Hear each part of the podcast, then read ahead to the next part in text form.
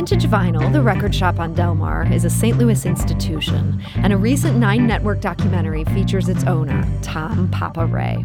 This is a media storage unit called an LP. And this is a media storage unit called a 7 inch 45. Now, these have both been around the block, but you know, each one of these sounds better than your iPod or that MP3. So the question is, what else are they lying to you about? One, two, three, four. I want everybody to get up now. Let's do the St. Louis breakdown. Come on.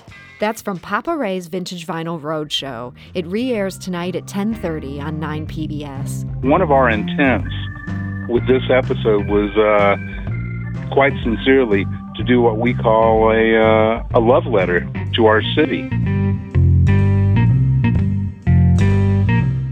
Vintage Vinyl has been a St. Louis institution for four decades now. The shop on Delmar began as a booth in the Soulard Farmers Market, where Tom Ray, better known as Papa Ray, and Lou Prince sold records. 41 years later, Tom Ray is still selling records and drawing music lovers from across the metro area. I'm Sarah Fenske, and this is St. Louis on the Air. And before we move on, I want to remind you that the biggest source of St. Louis Public Radio's funding comes from listeners like you. Because you value what you hear on St. Louis on the Air, donate today. Go to stlpr.org slash donate.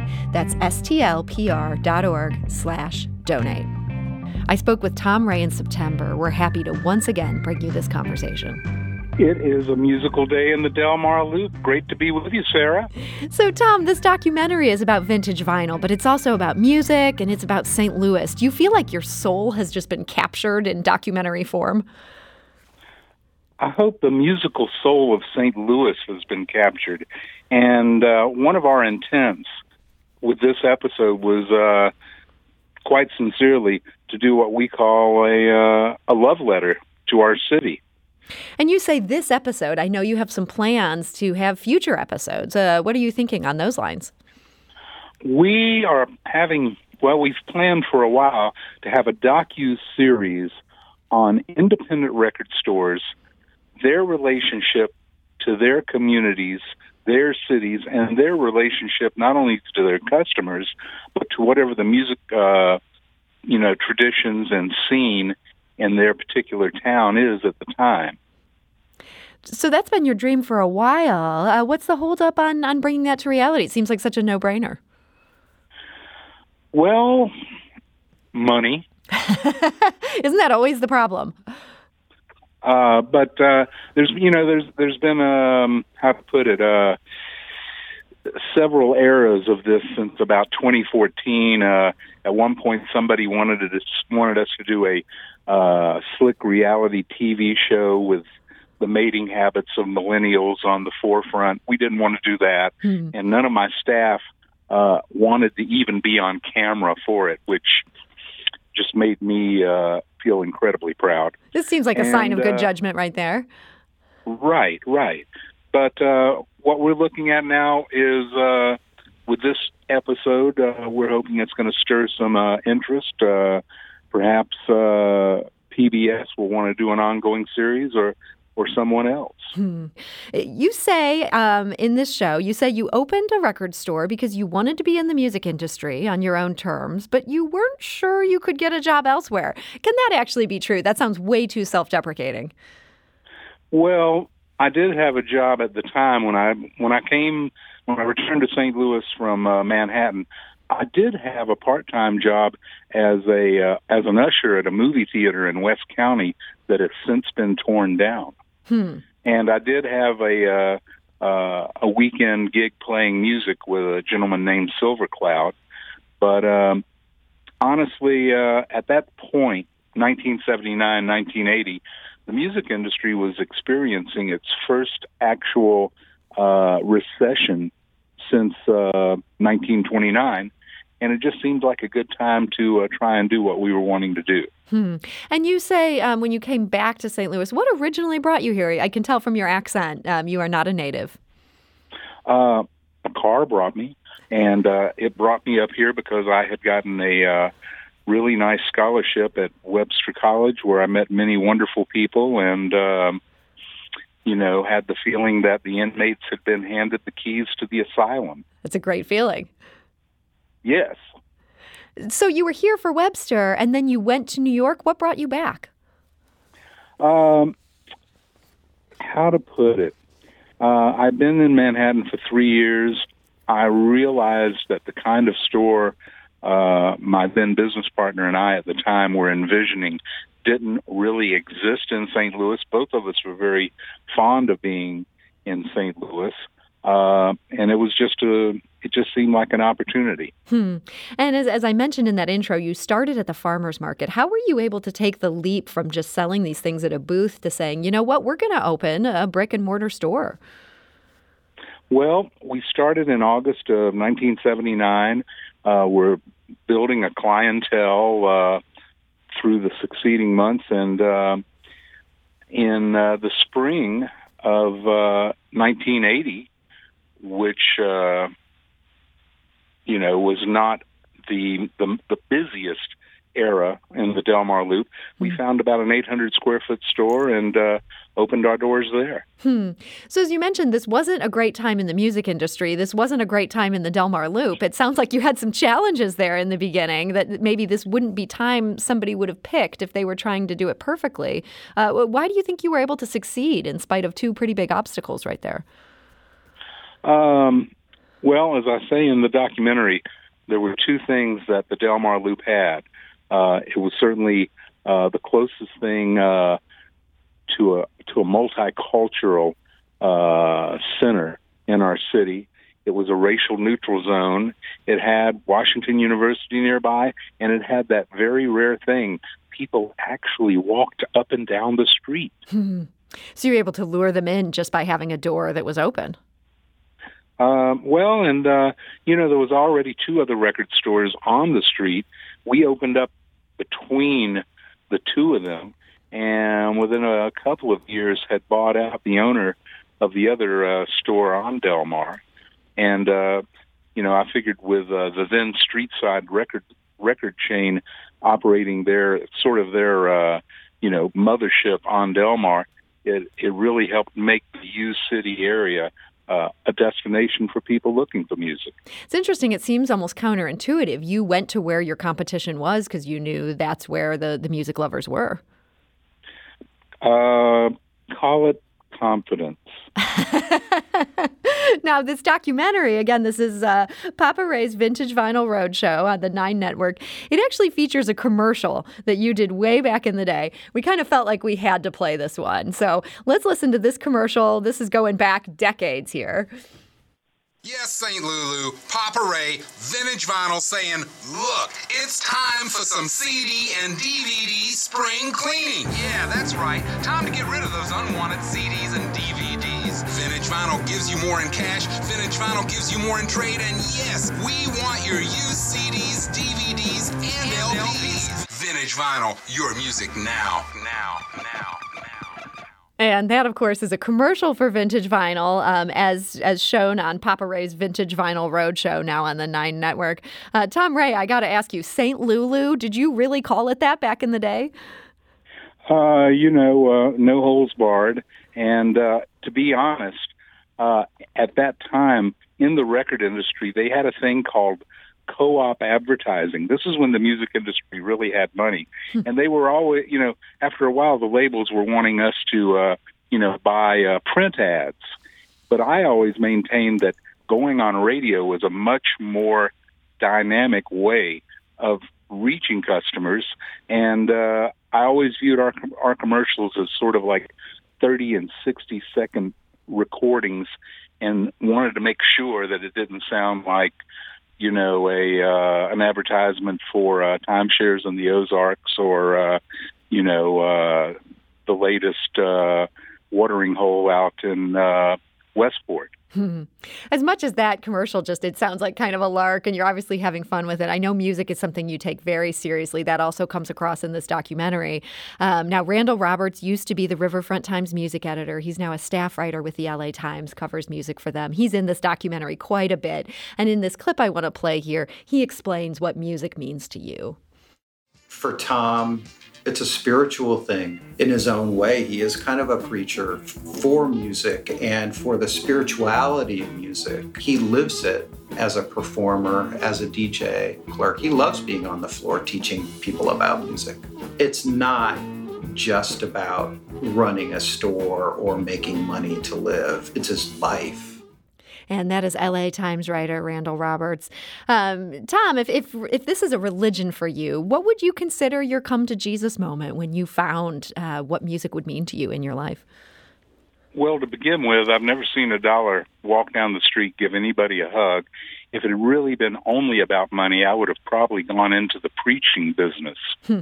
But uh, I just always was. Ex- I mean, when I was at the age of five, if I heard a a Bo Diddley record or a James Brown record, or a little bit when I was a little older. Uh, it could be, uh, you know, it could be a Marty Robbins record, or it could be anything on the radio, and it just, I would be spellbound. I'd be like a hypnotized chicken.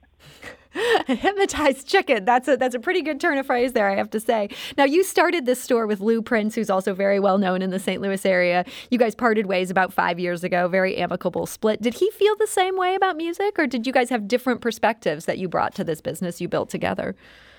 Well, he was from the Northeast. I was from the Deep South. Uh, I think in some ways I had a more visceral um, exposure to the music, and um, but uh, you know we had both had experience working for other people in the music industry, and you know we were ready to, so to speak, uh, throw in our lot with the other stores in St. Louis. Hmm. What do you think changed for him? Why did he decide it was time to give it up? Um, I think the music business had perhaps uh, was no longer uh, as much fun. As it was, and and certainly there are, you know, when you're in a, you know, here's the example I give: if you could order a beer or a martini for free online, how much blood would pour out of the bodies of bar owners?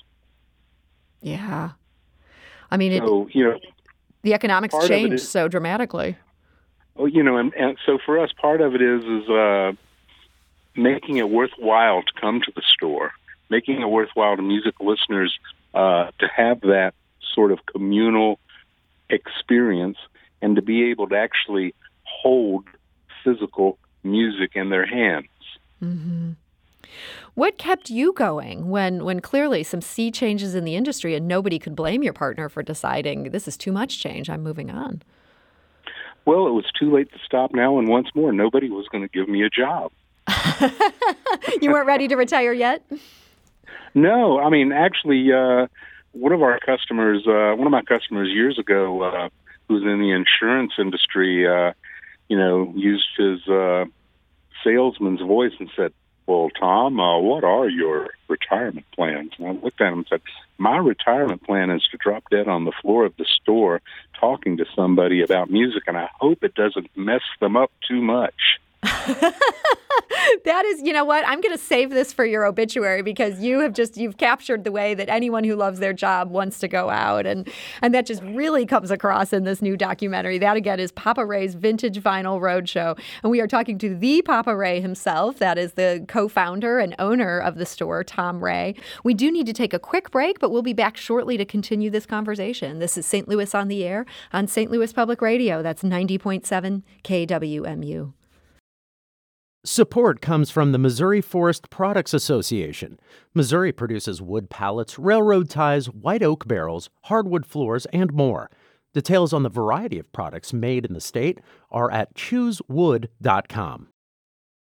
We're listening back today to my conversation with Tom Ray. He's the founder of Vintage Vinyl, and he still sells music there today, 41 years after he started the business with Lou Prince.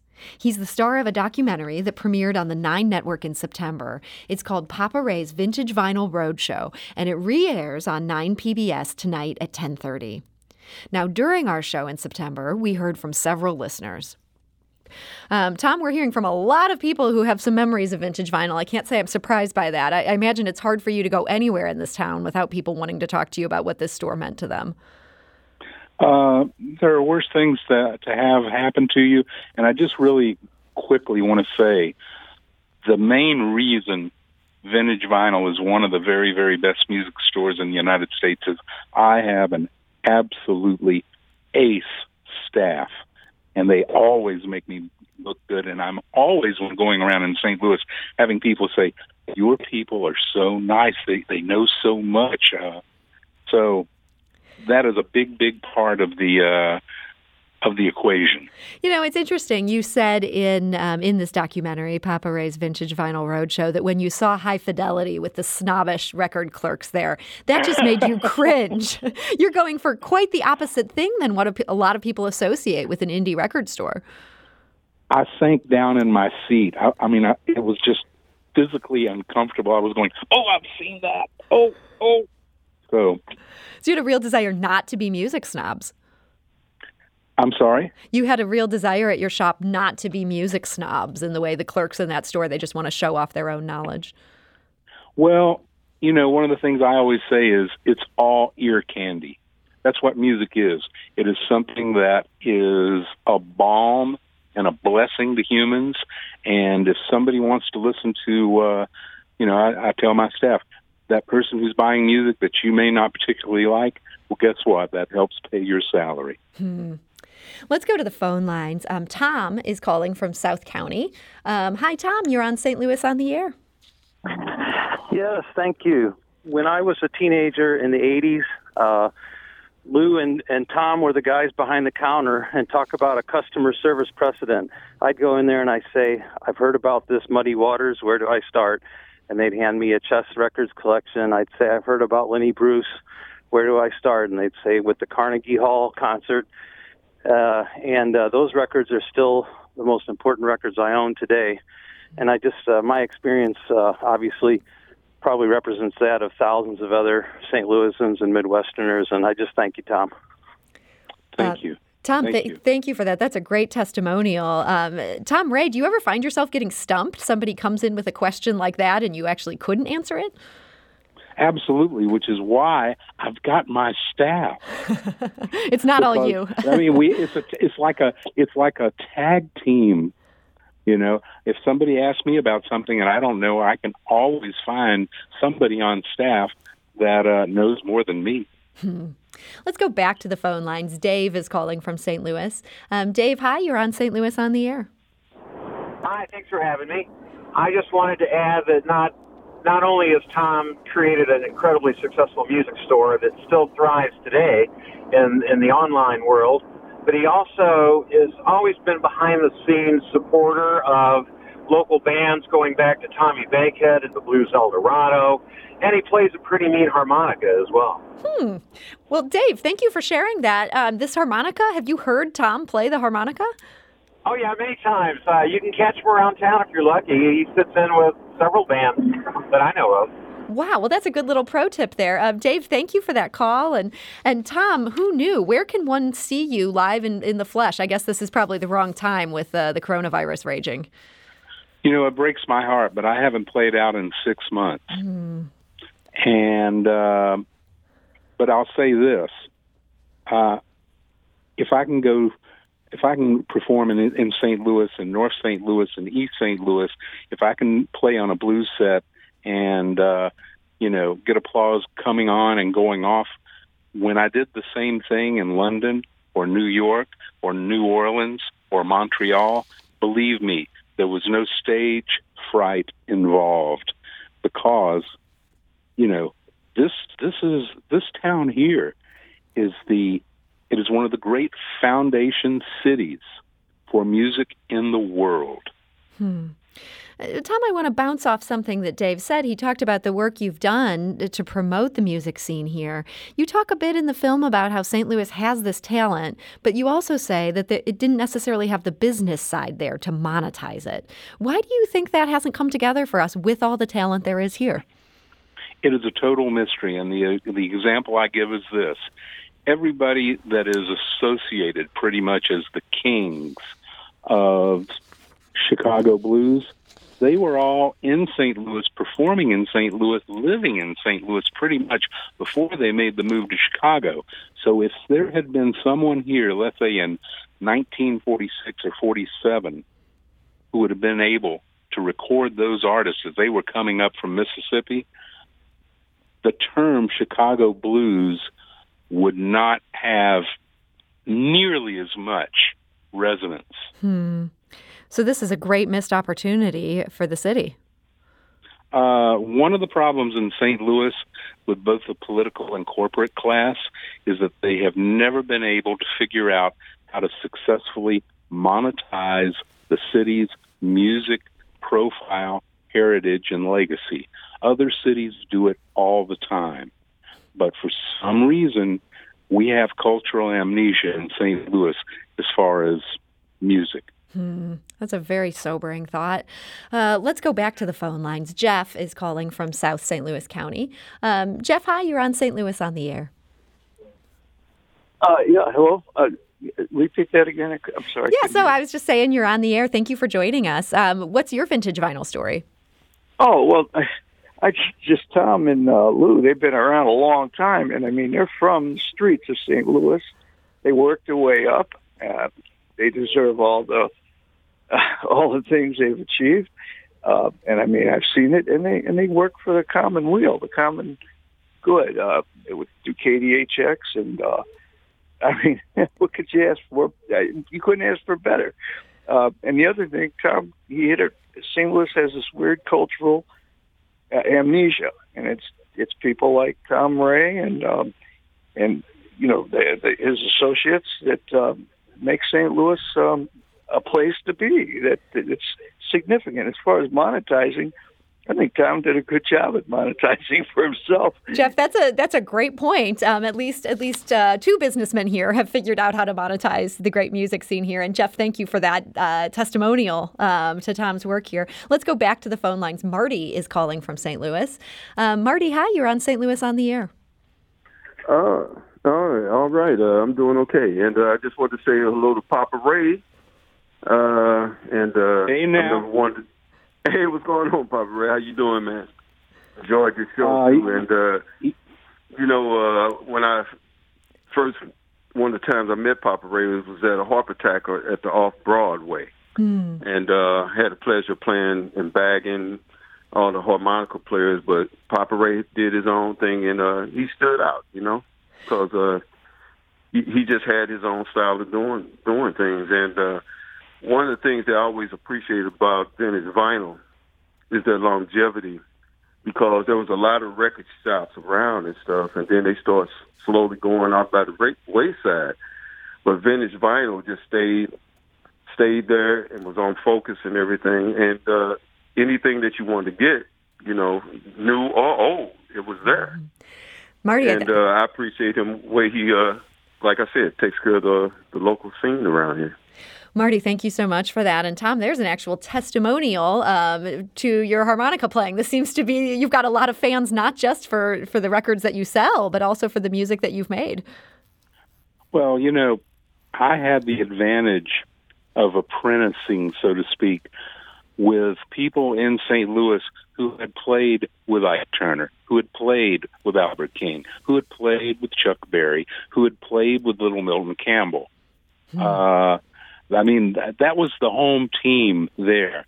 And, and as I said earlier, uh, you know, if you learn to be able to, to do to be convincing on stage in the blues field in St. Louis, you can walk out on stage anywhere on the planet and look to people and kind of grin and say, I'm here to give you the blues.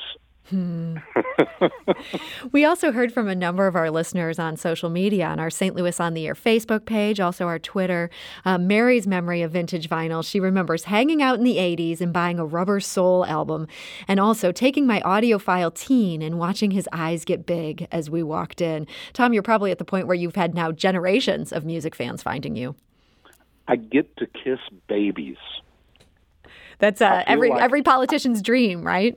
Well, but and and you know, and and I kind of at times feel like I'm the pharmacist or or, or the doctor in a small town that has you know seen the generations in that area develop and all, and uh, it's a wonderful feeling. It's uh, all sincerity. It's it's a real blessing.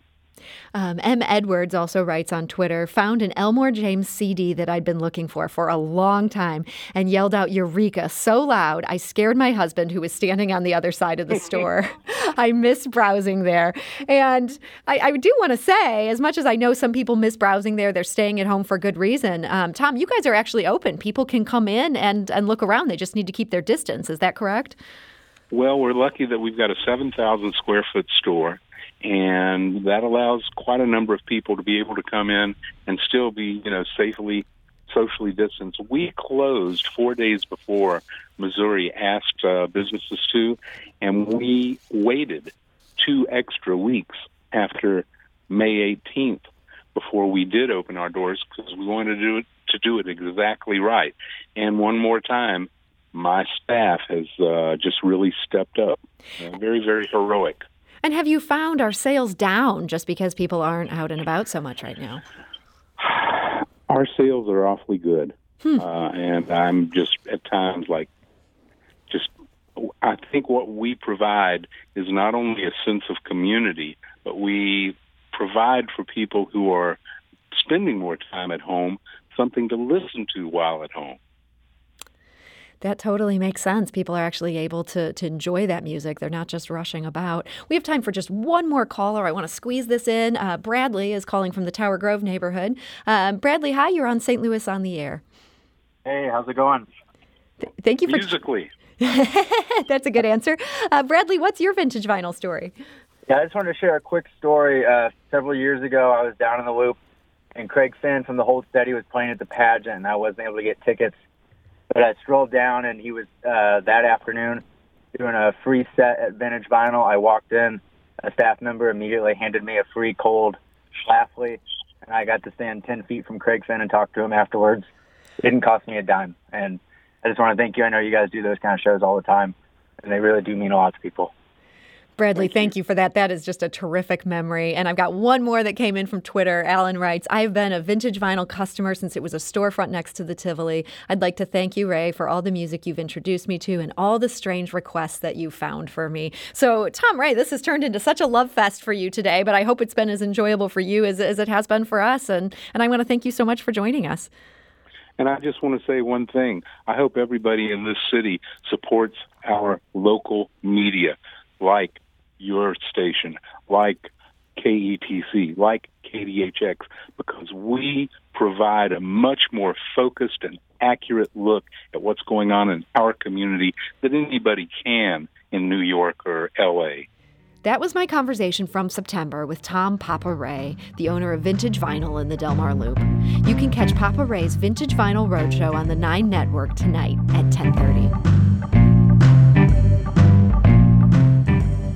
Find yourself regularly listening to episodes of St. Louis on the Air? Suggest us to a friend you think might enjoy our conversations and leave us a review and rating on Apple Podcasts on the App Store. It's the simplest way to help people discover our show. Thank you.